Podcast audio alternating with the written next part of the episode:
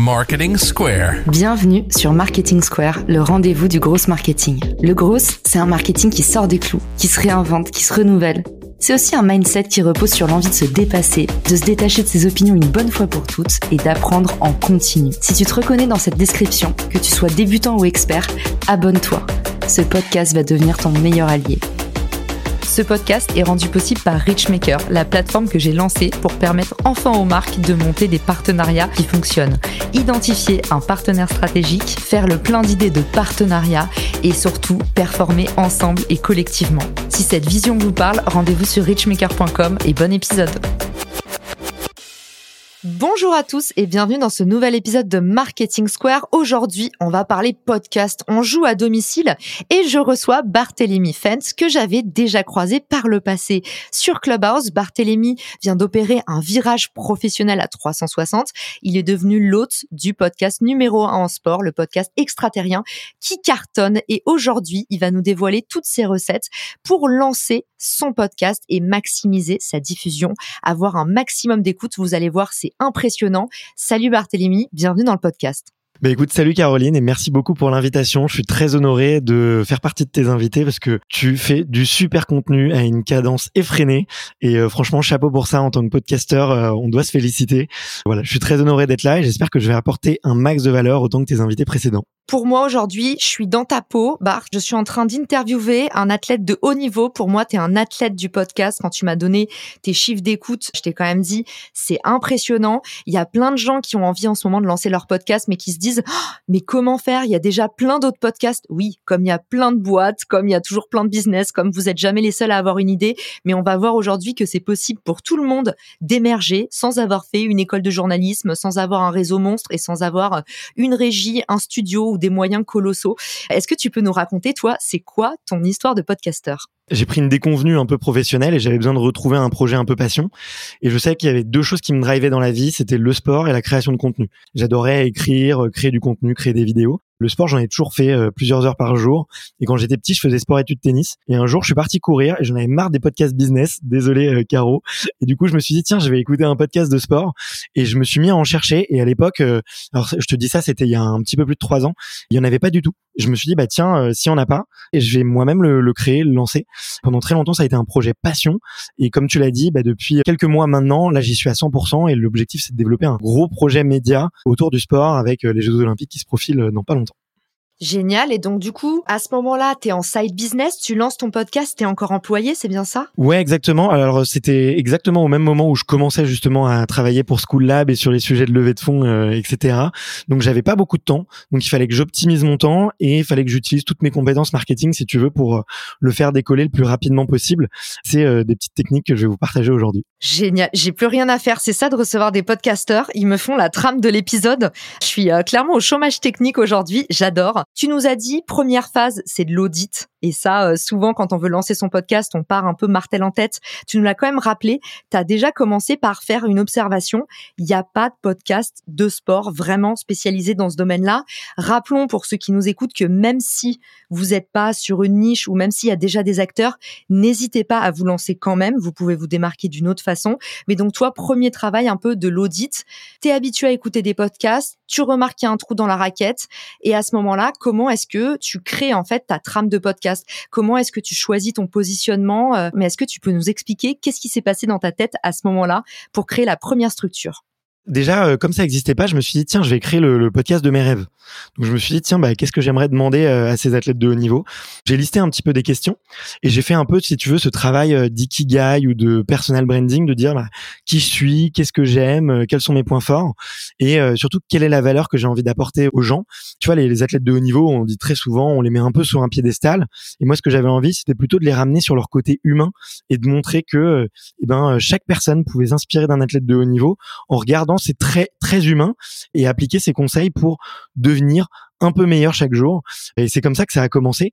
Et aussi, j'ai très vite constaté que, en fait, les athlètes de haut niveau, on les interviewe beaucoup pour parler de leurs résultats, pour parler de leurs performances, mais on les interviewe jamais pour parler euh, de leur vie à côté, de leur organisation, de leurs doutes, de leurs peurs. Et je pense que ça, c'est une très bonne méthode pour commencer.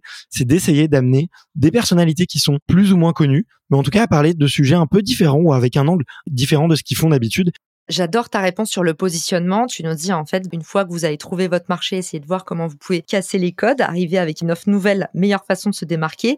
La partie DA, je la trouve très léchée. Extraterrien, le nom est génial. Je trouve que tu as une jolie déclinaison graphique. Est-ce que tu peux nous raconter comment est-ce que tu t'es débrouillé pour faire la partie justement euh, branding? J'ai beaucoup brainstormé, si tu veux, pour le titre. Une fois que j'ai fait justement un peu ce portrait chinois, si tu veux, du podcast, il y avait les mots humains qui revenaient, il y avait les mots extraordinaires. Et du coup, j'ai pris les mots, je les ai tous écrits sur, euh, tu vois, un petit logiciel pour faire un nuage de mots, pour vraiment les avoir sous les yeux. Et j'ai commencé à les mélanger. Je suis allé sur des dictionnaires de synonymes, je suis allé chercher plein de choses. Moi, je suis tombé sur euh, extraordinaire, et je suis tombé sur le mot terrien, et je me suis dit, tiens, il y a un petit jeu de mots à faire, extraterrien, c'est marrant, ça sonne bien. Et je l'ai proposé, je me souviens, à ma communauté sur Instagram et sur LinkedIn. Je dis, ouais, euh, j'ai ce nom en tête, qu'est-ce que vous en pensez? Est-ce que vous trouvez que ça sonne bien pour des athlètes de haut niveau? Alors, c'était essentiellement mes amis ou ma communauté, on va dire, professionnelle. Ils m'ont tous dit, ouais, bah, on comprend tout de suite quoi on va parler. Il y a une vraie logique avec ce que tu veux dégager. Donc déjà, j'avais le titre et j'ai eu beaucoup de chance parce que effectivement, il se retient bien, il marche bien. Mais le conseil que je peux donner, c'est il faut vraiment écrire beaucoup, beaucoup de mots, beaucoup de titres. Une fois que ce travail-là avait été fait, ça avait été très simple. Je suis allé voir une amie qui était graphiste et je lui ai dit, j'ai juste besoin d'un logo, et d'un template de vignettes d'épisodes. Voici ce que j'ai envie de faire ressortir. Voici ce que j'aime. Voici où est-ce que j'ai envie d'aller. Voici la vision. Et en fait, c'était hyper simple pour elle d'en dégager quelque chose et de faire un, super logo qui en plus marchait bien parce qu'il était assez différent. Et ça, c'est un conseil aussi que je peux recommander. Si on peut trouver des tons qui sont un peu différents, en plus, moi, il y a tout de suite eu un contraste sur les applis de podcast entre leur replay de radio, leur émission et moi avec une couleur qui était à l'opposé de la leur. Et du coup, euh, ça a bien sorti et je pense que ça m'a bien aidé au début. J'adore. Tu nous livres pas mal de pépites là pour trouver sa DA une fois qu'on a le positionnement. Produisez un maximum de noms, sortez un maximum d'idées du chapeau. Donc là, c'est tous les fameux mots de la com qu'on déteste, mais pourtant c'est diablement nécessaire. Le fameux benchmark, le brainstorming, le mood board. Allons-y. L'idée, c'est de produire un maximum pour mettre plein, plein de mots, plein, plein de matières. À partir de là, vous commencez à couper dans le gras. Qu'est-ce qu'on garde? Qu'est-ce qu'on jette? Et puis, bah, derrière, une fois que vous avez affiner votre sélection, et eh ben c'est la partie un peu curation. Et là, rien de tel que de demander directement à la communauté, au client cible, ok, à quoi ça te fait penser? En fait, ton titre, il est très lisible. Et ça, faut le rappeler dans le podcast, c'est important parce que le podcast, ça commence par une histoire visuelle. Et la dernière partie, Bart, très intéressant ce que tu as dit sur l'identité visuelle. Tu as choisi quelque chose qui tranchait. Allez regarder dans les classements Apple Podcast et regardez le top des podcasts de votre catégorie et des autres catégories. Et essayez de comprendre un petit peu c'est quoi qui est intéressant dans les mix de couleurs qui sont faits, visage humain ou pas visage humain, et essayez de regarder comme ça en fonction de ce que font les meilleurs, comme souvent. Ouais, bah écoute, tu l'as super bien dit.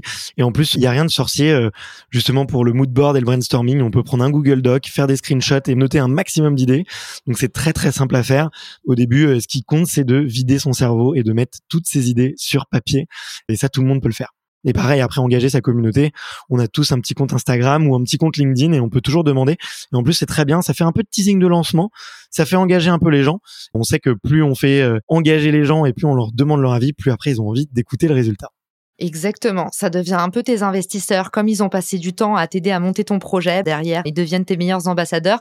Concernant euh, ton ami graphiste qui a tout de suite euh, bien compris euh, ton besoin et qui t'a fait un super logo, n'hésite pas à nous communiquer. On le mettra dans les commentaires son nom. Comme ça, on fait aussi travailler les indépendants pour tous ceux qui sont en train de chercher midi à 14h sur Canva, en train de passer des jours et des jours. Ça vaut plus le coup parfois de déléguer ce qu'on sait pas faire. Donc, comme ça, on en profitera pour faire un peu de pub publicité à ton ami Bart. Et maintenant, la question fatidique. Une fois qu'on a commencé à produire son podcast, on a le positionnement, on a le branding. Comment est-ce que toi, tu vas chercher tes invités? C'est quoi ta recette?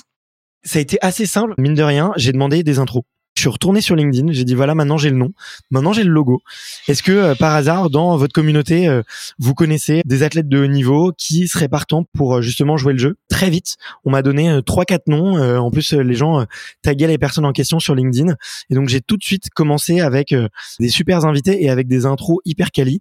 Et c'est vrai que ça marche beaucoup mieux, notamment quand on est au début. C'est pas toujours évident de faire confiance à quelqu'un qu'on connaît pas, qui se lance. Là, j'avais une preuve sociale en fait de gens qui disaient ah mais si Bart, il est sérieux, quand il a un projet en tête, il va le faire. Et donc là, j'avais des intros hyper quali et on m'a tout de suite envoyé des super invités. Je me souviens, je crois, j'avais un recordman du monde d'apnée et un champion olympique de biathlon dans mes premiers invités. Donc c'était tout de suite assez haut niveau. Et une fois que j'ai fait comme ça, en fait, à la fin, à chaque invité que j'interviewais, dès qu'on coupait le micro, je leur ai dit, est-ce que tu vois quelqu'un dans ton entourage qui serait hyper à l'aise pour parler et faire un épisode un peu similaire, un peu différent, mais euh, sur le même ton de ce qu'on vient de faire. Et en fait, à chaque fois, l'invité, il est super sympa, il donne le contact, il donne les coordonnées de la personne et tu te permets de les contacter juste après avec le petit selfie qui va bien en photo pour leur montrer que c'est bien vrai. Et en fait, j'ai fonctionné par capillarité tout simplement et ça permet en fait d'aller chercher bah, des invités toujours un peu plus connus, toujours un peu plus sympas parce que c'est les, amis des amis, tu vois. Et du coup, il y a une vraie histoire humaine qui se raconte. Moi, j'en ai même fait un petit jeu parce que du coup, quand je vais interviewer la personne qui m'a été recommandée, et eh ben, je prends une photo avec elle et je l'envoie à la personne qui me l'a recommandée par le passé. Je sais pas si les gens ont bien compris cette espèce de boucle, mais en tout cas, euh, j'en ai fait un petit jeu et euh, c'est une aventure humaine avant tout le podcast, notamment le podcast d'interview. Donc, il faut pas hésiter à user euh, de ces petits tips un peu très humains, quoi. J'adore, tu as tout résumé quand tu as dit c'est une boucle, la fameuse boucle de croissance, c'est ça que tu as créé. Donc on récapitule les étapes. Au début, effet de levier sur ton réseau existant. Nos réseaux sont nos meilleures ressources et on les utilise pas. Donc faites appel à votre réseau. Ça peut être un post LinkedIn, ça peut être demander des recos en privé. Moi, ce que j'adore, tu nous as livré un petit hack. On n'a pas assez mis l'accent dessus. Tu nous as dit les gens taguent mais ça, c'est génial parce qu'en fait, quand tu es tagué sur un poste, tu es déjà un peu obligé, tu as la fameuse peer pressure, la pression des pairs, quand en fait, c'est quelqu'un d'autre qui t'a tagué, va dire non à une invitation podcast. Donc euh, ça, c'est quelque chose que moi-même je fais là en ce moment. Je vais faire une série sur le networking. J'ai demandé sur LinkedIn quel est le meilleur networker. Et là, en fait, bah, mes invités sont carrément désignés par les autres. Donc, euh, laissez travailler votre réseau à votre place. Et puis après, Bart, il nous dit, une fois qu'on lui propose des gens, peut-être éventuellement des recommandations hyper quali en privé parce que les gens, ils ont envie de l'aider, donc ils se mobilisent. Et puis derrière, par capillarité, du coup, chaque invité nomine quelqu'un d'autre. Et ce qui est génial, c'est quand tu nomines en plus à l'intérieur du podcast, encore une fois, le vrai bon hack de la pression des pairs.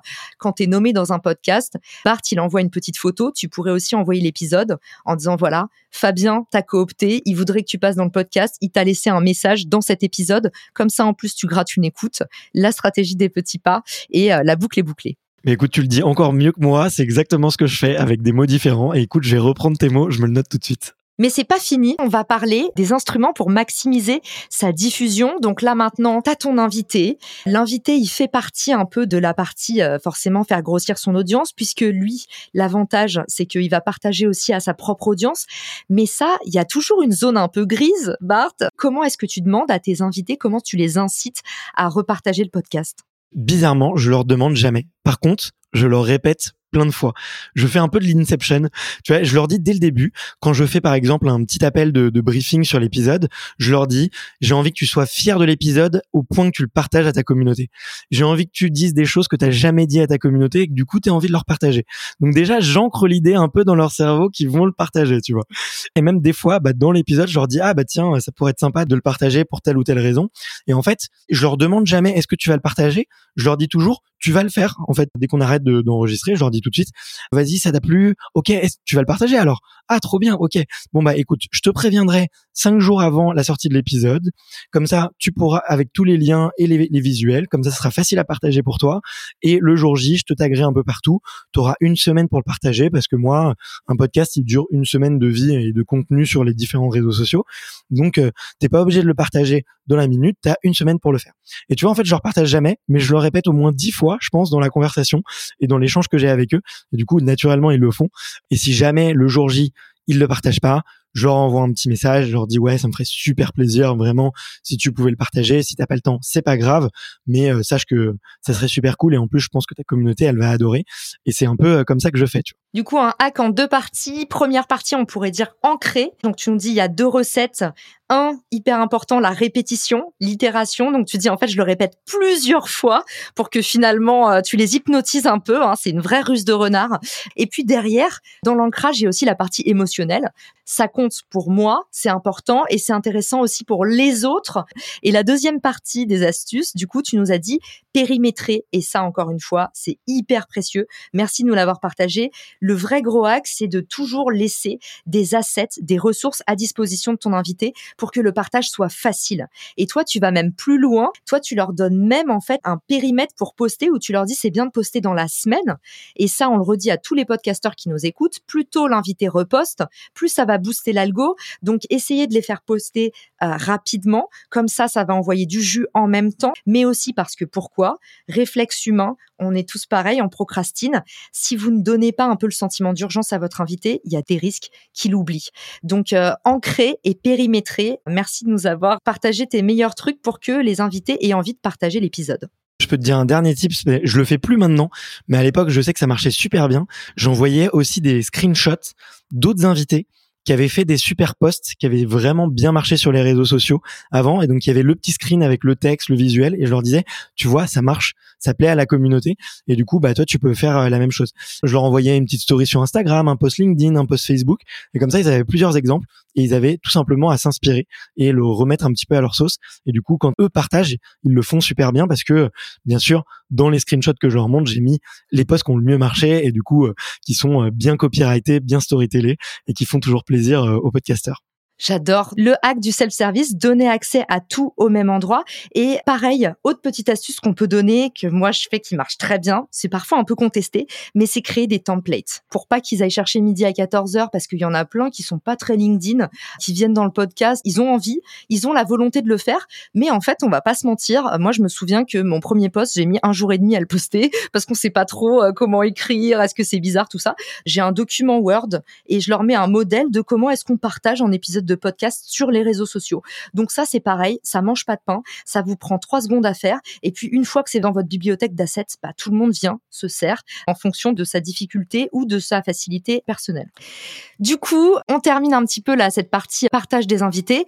Maintenant, toi, en tant que personne ou marque personnelle peut-être, comment est-ce que tu fais pour amplifier la diffusion de ton podcast? J'ai testé beaucoup, beaucoup de choses et j'ai compris plusieurs choses. Que le podcast, c'est pas un média viral par nature. Les applications, en fait, ont des systèmes de recommandation qui sont pas forcément très bons, très efficaces. Tu vois, sur Apple Podcast, il faut descendre tout en bas de la page du podcast pour voir la partie les auditeurs écoutent aussi. Et donc, on sait que c'est pas très utilisé. Par contre, c'est un média qui marche très, très bien sur le bouche à oreille et la recommandation. Ce que j'ai essayé de faire, c'est de le booster au maximum. Donc, on a parlé effectivement du partage des invités. Ça, c'est hyper important. Un autre moyen de recommandation, on le dit pas assez, mais c'est Google, tu vois. Et Google, quand on cherche une recommandation de journaliste ou de blogueur, eh ben on va sur Google. Et moi, ce que j'ai fait, c'est que j'ai tapé podcast sport dans Google et j'ai regardé tous les articles qui avaient été écrits et tous les topitos, tu vois, les euh, top 5 des meilleurs podcasts à écouter cet été. Eh ben, j'ai écrit directement aux journalistes et je leur ai envoyé un petit message en leur disant, ah bah tiens, dans ton article, c'est marrant, il y a euh, ces deux trois podcasts que tu as mentionnés. Malheureusement, ils ont arrêté. Et c'est un peu dommage, du coup, ton article, il est obsolète alors qu'il est en première page de Google. Et par contre, moi, je commence à avoir une belle audience. Ça commence à être un podcast vraiment crédible. Regarde, j'ai tant de notes sur Apple Podcast. Je t'ai écrit un petit texte. Si tu as envie de l'insérer dans ton article, vas-y, n'hésite pas, ça me ferait super plaisir. Et sache que j'ai eu au moins une dizaine de blogueurs, journalistes qui m'ont répondu et qui m'ont inséré dans leurs articles. Si tu tapes encore aujourd'hui podcast sport, je me retrouve dans, je crois, euh, trois ou quatre des articles qui sont présents sur la première page. Donc, j'imagine que quelqu'un qui va taper euh, mes mots-clés, podcast sport dans Google et qui va me voir plusieurs fois, ça va déjà bien l'inciter à le faire. Et ça, n'importe qui peut le faire. Je pense qu'au bout de trois, quatre épisodes, ça peut le faire. Surtout si on est motivé et qu'on a envie de continuer sachant que en plus c'est hyper facile parce que beaucoup de podcasteurs arrêtent au bout de quelques épisodes et du coup il y a beaucoup de ces articles qui recommandent des podcasts qui sont inactifs, un peu morts comme on pourrait dire, tu vois. Et du coup, c'est assez facile de les remplacer ou en tout cas de mettre à jour euh, l'article pour le journaliste. Une des deuxièmes choses sur lesquelles je me suis beaucoup concentré, c'était vraiment de me consacrer de l'énergie sur les plateformes qui sont beaucoup plus virales et qui vont me permettre de toucher des audiences qui sont pas dans mon premier cercle ou pas parmi mes abonnés. Et tu vois, je vois beaucoup de podcasteurs qui se lancent et qui vont sur Facebook, sur Twitter ou qui vont sur Instagram et qui vont que poster des images. Bah, malheureusement, en fait, c'est des formats qui sont plus préconisés par les plateformes et qui vont pas permettre en fait de toucher au-delà de ton audience. Et du coup, je me suis renseigné sur OK, quelles sont les plateformes qui vont me permettre d'aller gratter des abonnés en plus, qui vont me permettre de me faire connaître auprès de gens qui me connaissent pas encore du tout. Et là, tu les as très très bien étudiés sur ton podcast. TikTok évidemment, YouTube, Instagram, Reels aussi, et le fameux LinkedIn. On le sait, on peut avoir des reach de fou furieux. Et du coup, moi, j'ai concentré vraiment mon énergie sur ces plateformes-là. C'est là que vraiment, en choisissant une bonne stratégie éditoriale pour chacune des plateformes, en fait, j'ai repackagé mes épisodes à chaque fois pour en faire des petits posts. Et euh, tu vois, un petit gain de productivité, par exemple, la description de mon podcast, je le pense comme si c'était un post LinkedIn. Et du coup, bah, mon post LinkedIn, ça va être la description de mon podcast. Comme ça, bah, j'ai juste à copier-coller peut-être à faire deux trois modifs, mais en tout cas essayer de gagner du temps. Et ça, vraiment, je vois beaucoup de podcasteurs qui font un peu l'erreur de pas assez concentrer leurs efforts sur des plateformes qui sont vraiment virales et qui permettent de vraiment avoir du reach. Donc euh, ça, c'est les deux hacks que je conseille euh, très fortement à tous les podcasteurs qui se lancent. Très bonne ruse SEO. Tu sais, il y en a plein qui récupèrent comme ça les liens cassés dans les agences SEO, qui écrivent justement aux journalistes, aux blogueurs, aux top recherches en leur disant, bah, tiens, cette page, ton lien, il est cassé, ou est-ce que tu peux rajouter cette information? Euh, moi, je fais aussi ça? Et en fait, c'est vrai que même pour eux, c'est intéressant de remettre à jour leur article, de les updater niveau SEO. Donc, en fait, c'est un gagnant-gagnant et très, très bonne ruse que j'adore. Deuxième chose que tu nous recommandes, aller sur des plateformes virales. Alors, effectivement, autant sur Instagram, ça peut prendre du temps, même si les Reels, tu l'as très bien rappelé, c'est un petit peu plus facile. Mais c'est vrai qu'un TikTok ou qu'un LinkedIn ont des algorithmes décloisonnés, ce qui fait que, en fait, si tu arrives à avoir la bonne accroche avec en plus un invité qui vient de pousser et un axe un peu intéressant, bah oui, tu peux atteindre euh, des milliers de vues sur tes posts. Donc c'est vrai qu'il y a des belles opportunités là-dessus. Sur la partie presse, est-ce que tu as fait partir des communiqués de presse? Parce que pour le coup, s'il n'y a pas de podcast en sport, il y a beaucoup de médias. Donc peut-être que eux, ils peuvent te coopter. Eh ben, écoute, je, l'ai beaucoup fait. J'ai fait effectivement des, des, communiqués de presse. Je l'ai fait aussi sur LinkedIn. Tu vois, j'ai récupéré avec des outils qu'on connaît bien comme Wallaxy. Je suis allé récupérer des, des journalistes de sport et j'ai eu une approche hyper smooth, pas du tout promotionnelle. J'aurais dit bah écoute, moi je suis pas journaliste mais j'aime bien créer du contenu et je fais des interviews aussi parce que ça me plaît. Est-ce que euh, tu pourrais juste tendre une oreille et me donner deux trois conseils pour euh, mener des meilleures interviews? Et euh, sache que j'ai eu plein de journalistes hyper sympas, hyper généreux qui sont allés écouter, donc déjà des petites écoutes en plus, et qui m'ont dit ah mais tiens c'est vraiment sympa, et en plus qui m'ont donné des conseils et qui derrière sont allés parler de moi dans des articles, tu vois, vraiment avec une approche différente. Il faut savoir que les journalistes ils sont harcelés, ils reçoivent des dizaines d'emails, et du coup par LinkedIn avec cette approche beaucoup plus amicale, beaucoup plus, tu vois, de mentorat. J'aime beaucoup le mentorat et je le prône à toutes les sauces, tu vois, même que ça soit pour aller chercher des clients, chercher des investisseurs, chercher des journalistes. La technique de donne-moi un conseil plutôt que donne-moi de l'argent, écris sur moi ou euh, achète mon produit, eh ben on sait tous que ça marche beaucoup mieux. Donc euh, moi je le recommande bien. Et après pour les journalistes, j'ai fait partir des communiqués de presse, mais c'est pas toujours évident. Je pense qu'il faut le faire à la bonne saison. Un des bons moments pour le faire, c'est notamment au début de l'été peut-être ou avant les vacances, notamment parce que on retrouve beaucoup d'articles dans les médias, on va dire un peu traditionnels et un peu mainstream du type les cinq podcasts à écouter cet été, les cinq podcasts à écouter cet hiver et c'est des articles voilà qui, qui sont faciles à écrire mais il faut envoyer le communiqué de presse un petit peu avant ces périodes-là pour que ça soit au bon timing pour les journalistes, sachant que bah voilà les, les journalistes ils suivent le calendrier des marronniers, ils ont des petits trous à ce moment-là et il faut en profiter. Excellent rappel d'ailleurs pour ceux qui sont intéressés par le sujet. Je vous mettrai dans les ressources de l'épisode l'épisode qu'on avait enregistré avec Cyrielle Ariel sur comment parler aux journalistes. Parce que tu as raison, il y a des codes à part et ça m'étonne pas que tu aies tout gagné avec ton approche. Dernière petite question, on parlait justement euh, des sujets presse. Sur les sujets, les thématiques de ton podcast, comment est-ce que tu les sélectionnes? Est-ce que tu fais en fonction de la saisonnalité? Est-ce que tu fais du newsjacking? Est-ce que tu as aussi dans ton approche des sujets où tu sais que ça va être brûlant, que c'est des sujets qui vont t'amener des nouvelles audiences ou pas tellement Écoute, j'essaye de plus en plus de le faire. C'est pas du tout naturel pour moi et donc je suis un vrai newbie et du coup j'ai écouté ton podcast Comment s'adresser aux journalistes et j'en ai récupéré plein de bonnes infos. J'ai par contre la chance d'avoir des invités qui ont une saisonnalité avec euh, tu vois des résultats et des compétitions. Et du coup j'essaye très généralement en fait d'en profiter pendant les grandes compétitions sportives, les Jeux Olympiques, euh, les championnats, de repousser le contenu à ce moment-là, de le reproposer à mon audience, de le renvoyer à des journalistes, notamment si je sais qu'on on en a parlé, mais je suis vraiment pas le meilleur pour parler de ça. Mais j'essaye en fait surtout de profiter de la saisonnalité de mes invités et je sais que ça, ça fonctionne plutôt bien. Je fais un, un dernier petit hack qui est un petit peu différent de ta question, mais qui a été hyper utile pour moi, c'est que à chaque invité, j'ai essayé de mapper son écosystème à lui. Alors j'ai la chance d'avoir effectivement des invités qui ont un petit écosystème, qui ont une fédération, un club, des sponsors, et en fait j'ai un petit message préenregistré et quand l'épisode y sort, j'envoie à ces gens-là sur Instagram ou sur LinkedIn, tu vois, à ces fédérations-là, à ces clubs. J'en dis ah je viens de sortir un podcast avec quelqu'un que vous connaissez très bien et je pense qu'il vous plaira beaucoup. D'ailleurs, on a un petit peu parlé de vous. Je pense que vous pourriez l'écouter et surtout, je pense que ça plairait à votre communauté. Et ben, sache que comme ça, en fait, j'ai eu des énormes fédérations qui m'ont partagé euh, sur des, des, des, comptes à plus de 100 000 followers, tu vois, en marchant par capillarité. Et tu vois, je pense que dans le business, ça pourrait être aussi vraiment utilisé parce que quand on interviewe une personne, généralement, elle a une entreprise, elle a fait une école, peut-être qu'elle a bossé dans une asso, on ne sait pas, elle peut avoir un petit écosystème à, elle et que bah, parfois, si elle oublie de partager, et eh ben le pousser discrètement à son écosystème un peu proche, et eh ben ça peut marcher. Et j'ai vu euh, quelques podcasteurs à qui je recommandais de le faire qui ont essayé et ça a marché. Et dernière petite bombe pour nos auditeurs parce qu'aujourd'hui on a envie de les gâter. Justement, peu de gens le savent, mais sur LinkedIn, vous avez la possibilité de cibler via la barre de recherche les abonnés ou les connexions de telles personnes. Potentiellement, si vous avez une grosse star comme Bart, un sportif de haut niveau qui a un gros réseau, utilisez la barre de recherche LinkedIn et regardez les personnes abonnées à cette personne. Et puis après, vous pouvez envoyer un petit message en disant Salut, je sais que tu suis l'actualité de un tel. J'ai réalisé un épisode sur euh, son parcours au sein de tel club. Si ça t'intéresse, prête l'oreille ou alors j'aimerais beaucoup avoir ton avis sur l'épisode selon votre niveau de fourberie. Mais en tout cas, ça peut être une, une excellente astuce pour passer à l'action. En tout cas, tu nous dis finalement, toi, en tant que podcasteur, tu fais quasi du account-based marketing, c'est-à-dire que tu vas cibler vraiment en fonction de la personne qui est dans ton podcast pour aller euh, rayonner dans son écosystème. Donc c'est hyper malin, j'adore.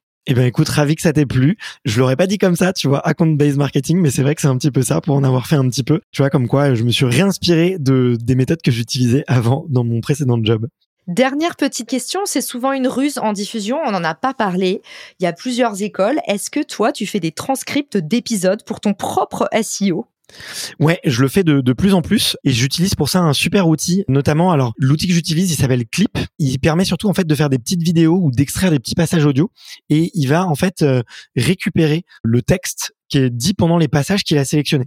Ça devient hyper simple de faire des reels ou de faire des TikTok en fait avec euh, la vidéo de la personne ou même de faire des audiogrammes et je vais réutiliser le texte et généralement je vais pas faire tout le transcript de mes épisodes parce qu'il dure quand même entre une heure et une heure et demie et ça fait des articles un peu long, tu vois, je te le cache pas. Mais ce que je vais faire, c'est que je vais réutiliser ces petits clips pour les mettre soit sur euh, YouTube dans la description et enrichir un petit peu avec un peu de texte et notamment il y a des mots clés donc c'est toujours hyper intéressant soit effectivement le mettre directement dans la description de l'épisode aussi en disant bah voilà quelques passages trois petits points et comme ça je peux citer quelques passages. Je fais pas une complète transcription parce que c'est un peu long mais je le fais sur des, petits passages en particulier et euh, écoute je sens que ça booste bien le SEO j'ai bien fait de te cuisiner sur ce dernier sujet je savais que tu en avais encore sous le talon. Merci mille fois de ta générosité de toutes les pépites que tu nous as partagées. Bart, où est-ce qu'on peut t'envoyer des roses, des mots d'amour, des hirondelles, éventuellement des petites questions? Je suis euh, très réactif et très dispo sur LinkedIn, Barthélemy Fent. Donc euh, n'hésitez pas à me suivre et à me poser des questions si jamais vous en avez besoin. Je répondrai à tout le monde. Et surtout, je vous invite tous à aller vous abonner, découvrir l'excellent podcast Extraterrien. Bart, c'est un nouveau podcasteur, donc si vous voulez le soutenir, si vous voulez le remercier pour cet épisode, c'est la croquette du podcasteur, c'est aller découvrir aussi ce qu'il fait ou le partager à quelqu'un de votre entourage, un sportif ou un amateur de sport. Merci Bart d'avoir été avec nous. Merci à tous pour votre écoute et je vous dis à très vite dans un nouvel épisode. Ciao Si cet épisode te plaît, tu peux le partager en me taguant ou lui laisser 5 étoiles sur Apple Podcast. Marketing Square.